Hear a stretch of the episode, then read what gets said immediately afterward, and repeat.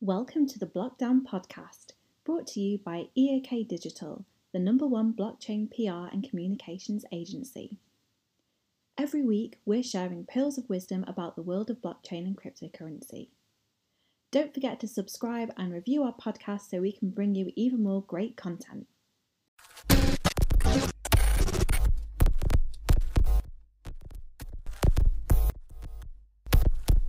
Well, hello, hello, everybody. This call is going to be about Gen 2 oracles and the data singularity. Our uh, tech lead, former CEO Sam El-Amin here has a deep background in big data. And yeah. Sam, one of the things I wanted to talk with you about here on this call is, well, we've got a multi-trillion dollar revolution happening right now. Mm-hmm. Google, Amazon, Facebook, Microsoft these brands have massive cloud mm-hmm. data infrastructures. Yet, I was reading some statistics from Forbes talking about how 90% of the data that's out there that's unstructured, big companies aren't necessarily able to use. Which, if we factor mm-hmm. out that these brands are worth trillions of dollars as of now, knowing that the vast majority of this data isn't tapped into, I guess what I what I wanted to be able to learn more about is what what exactly is it that is holding back a lot of these companies? And where do you see that i guess that pivot point happening mm. where we can begin to tap into even more of that? Mm. so it's a good question. I think to understand big data right and how you can use it you have to sort of take a step back and and realize how we got here right how we got to the place where we've got all this data that's unstructured all over the place.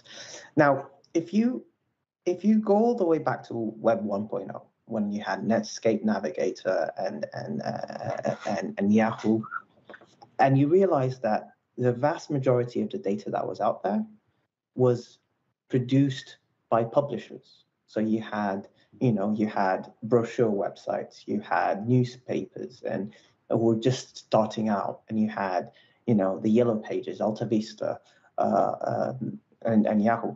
So that's where the majority of the data was. But then with the explosion of social media, the vast majority of data now became produced by the consumer. So you've got posts, you've got blog posts, you've got tweets on these, you've got likes, shares, comments. All that is user generated. It's not produced by a centralized place. So it, it, it, it's, it's, it's saved in a centralized place, but it's not produced by a centralized place. So then you get these companies where they're like, okay, we've got we've got this, we've got, for example, your your your bog standard uh, e-commerce website. Let's say you're an e-commerce website and you sell shoes, right? You've got data you've got data saying this is what my catalog is. This these are what my these are the kind of shoes i sell. These are called skus but then you've got variety of people talking about your products in other places whether it's social media whether it's any news outlet whether it's someone just wrote a blog post about it. And each of these places save data in a in a different way. They're not, they might, for example, you might call it a SKU, you know, someone else might call it like a, a, a shoe, someone else might call it a sneaker. So that that that disconnect is really where the role of a data engineer is. You've got to get this data from, uh, you've got your centralized place, and then you've got to get social media data. You've got to get marketing data. You've got to get ad sales. You've got, got all these different places are talking about technically the same thing shoes but they've all structured how they talk about shoes in a completely different way and the role of a data engineer is to take all this data from different data sources join it together and make sense out of it so then the company can understand their customer understand their behavior and try and sell it better. Like Amazon were the very first people who, who did this. And they did it in a very simple way, which is they looked at uh, what people are buying.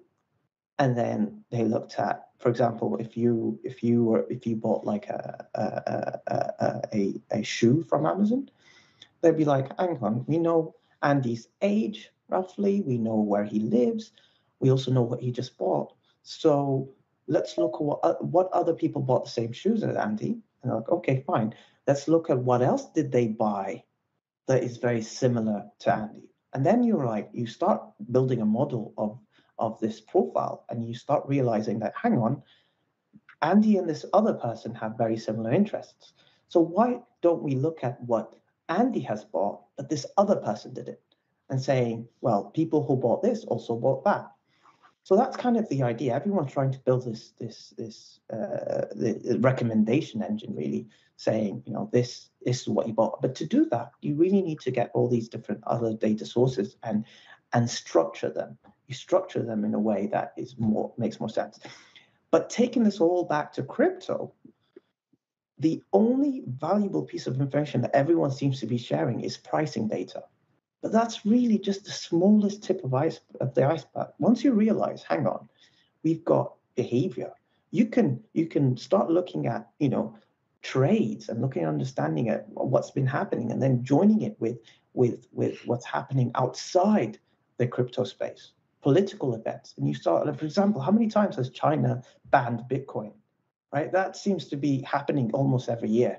So so you start tra- uh, trending that, and then you can build machine learning models because all machine learning is literally iterating over historical events and trying to predict with some level of accuracy what will happen in the future. You can never get 100%, but machine learning is literally just about predicting. The more data it has, the better you get. So when you when you start looking at sorry, when you start looking at historical data, that's when the real value comes into play.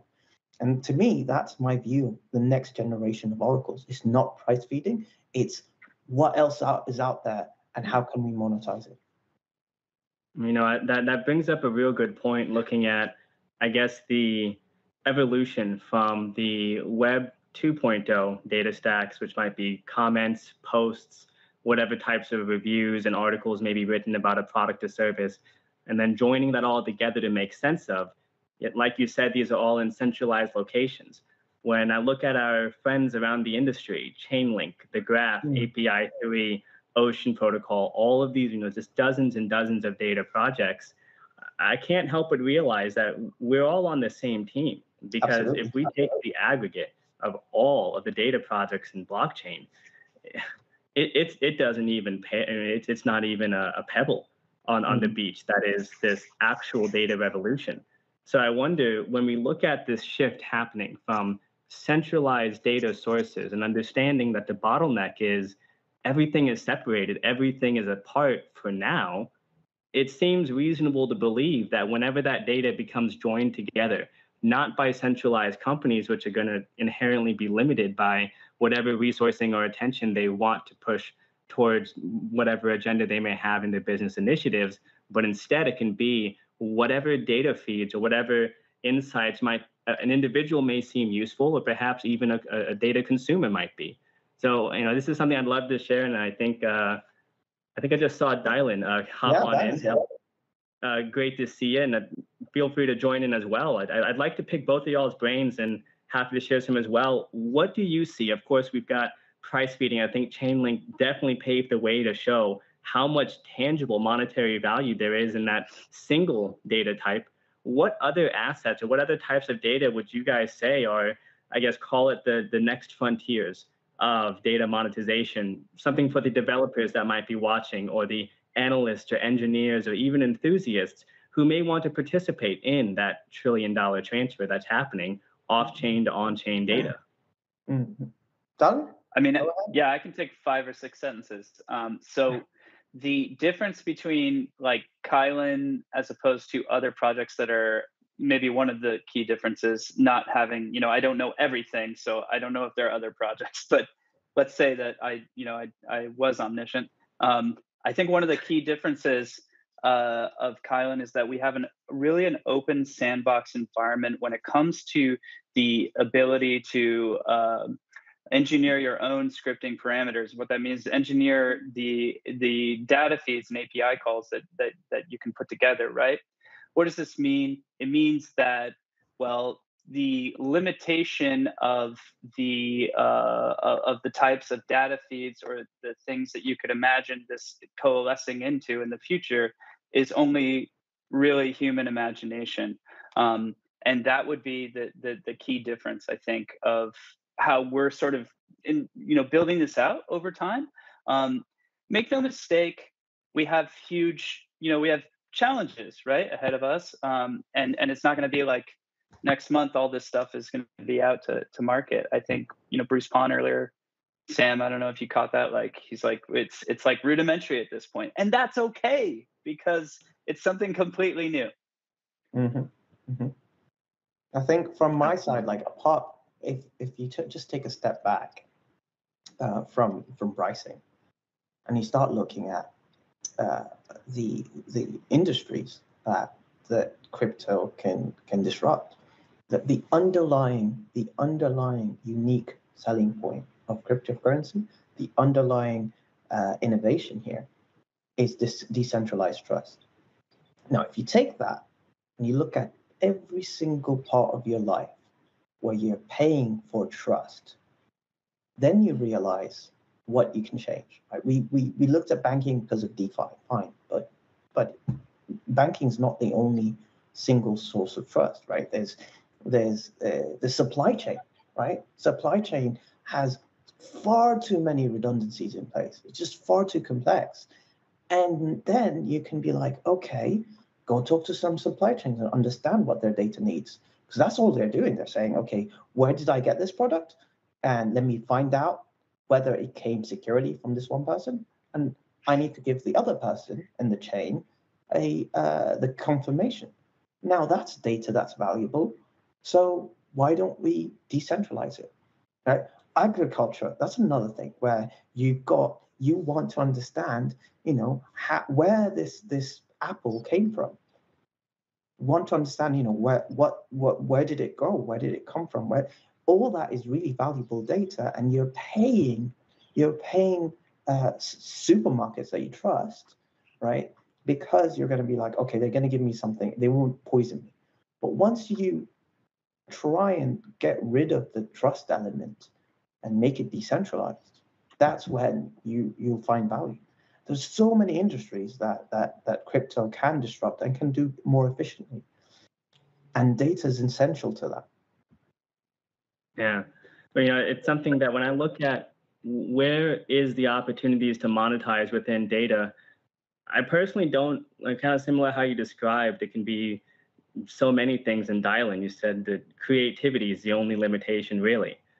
When when looking at it, and this is from my studies as an enthusiast data scientist, um, it's really about making decisions. You know, Sam, like you had alluded to uh, in the first question, talking about how companies need to be able to understand their customers, not just what are their general buying patterns, but how can they create systems that learn and that accelerate that learning in a way they're able to make it to where if we go with the standard data is, is oil metaphor, um, it, it kind of loses loses weight at that point because oil is an entirely renewable resource. Yet data in itself is able to be connected and joined in creative different ways. And in any situation, whether that is a supply chain of things going from point A to point B and looking to figure out the most efficient, safest, cheapest, whatever the variable might be, or being able to unlock and to find out what trends are occurring. You know, if we go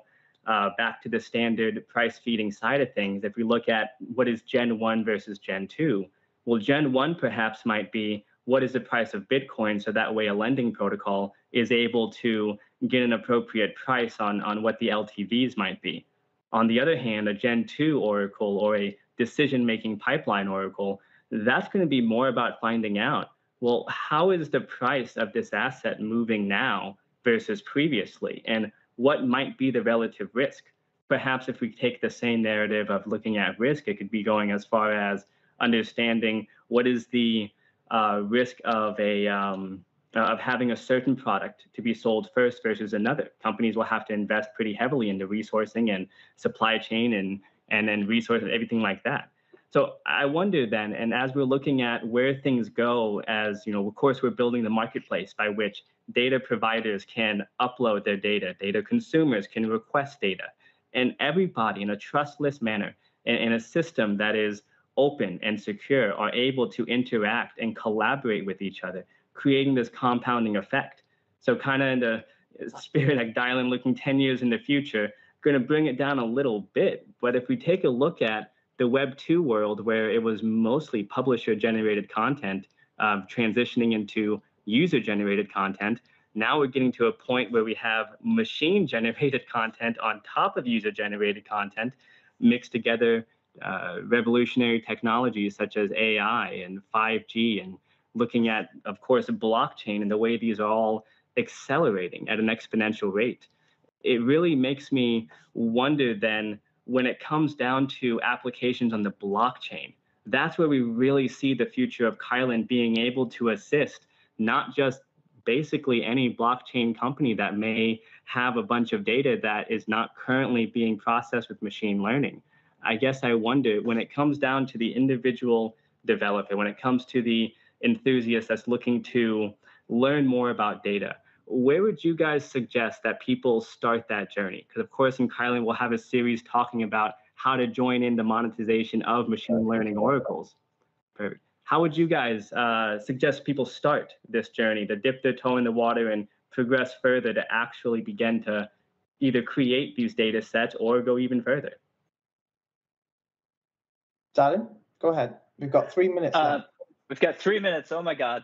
Um, so I would say the first thing we should do is we've got a great, great community member named Juan, and he had this like amazing list of things that people should consult, consider uh, to consider the you know a really adroit sort of like um, understanding of all the ways data is impacting our lives, right? But um, like Bruce had said in in, in our chat earlier uh, about this a little bit from Ocean Protocol, is that like um, getting a sense of the value of these of, of this will be the impetus upon which people you know start thinking about adopting it right?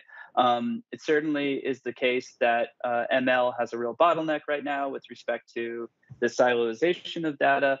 Um, that'll be a huge use case but um, some of the fir- you know you can think about some some things that are really neat or like what's a precursor what's what's a data feed that includes a precursor indicator of like of of what bitcoin may be? And maybe it includes some off-chain information that we haven't even considered. Like maybe it's like you know the number of tires sold in shenzhen. Who knows right? But it becomes we can associate some sort of precursor indicator to this and analyze it through you know an, another bucket of what we're building mm. at Kylin, which is um, data querying decentralized warehouse decentralized warehousing or data warehousing rather, and um, it all you know fits together.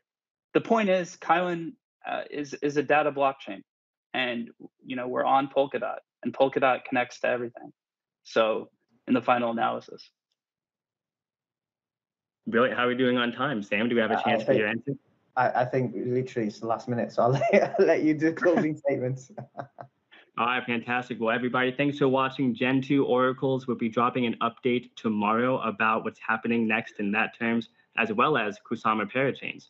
Thank you so much for your time. Dylan, thank you for being a host. Till next time. Bye for now, everybody. Thank you all. Have a lovely night. Bye. Thank you.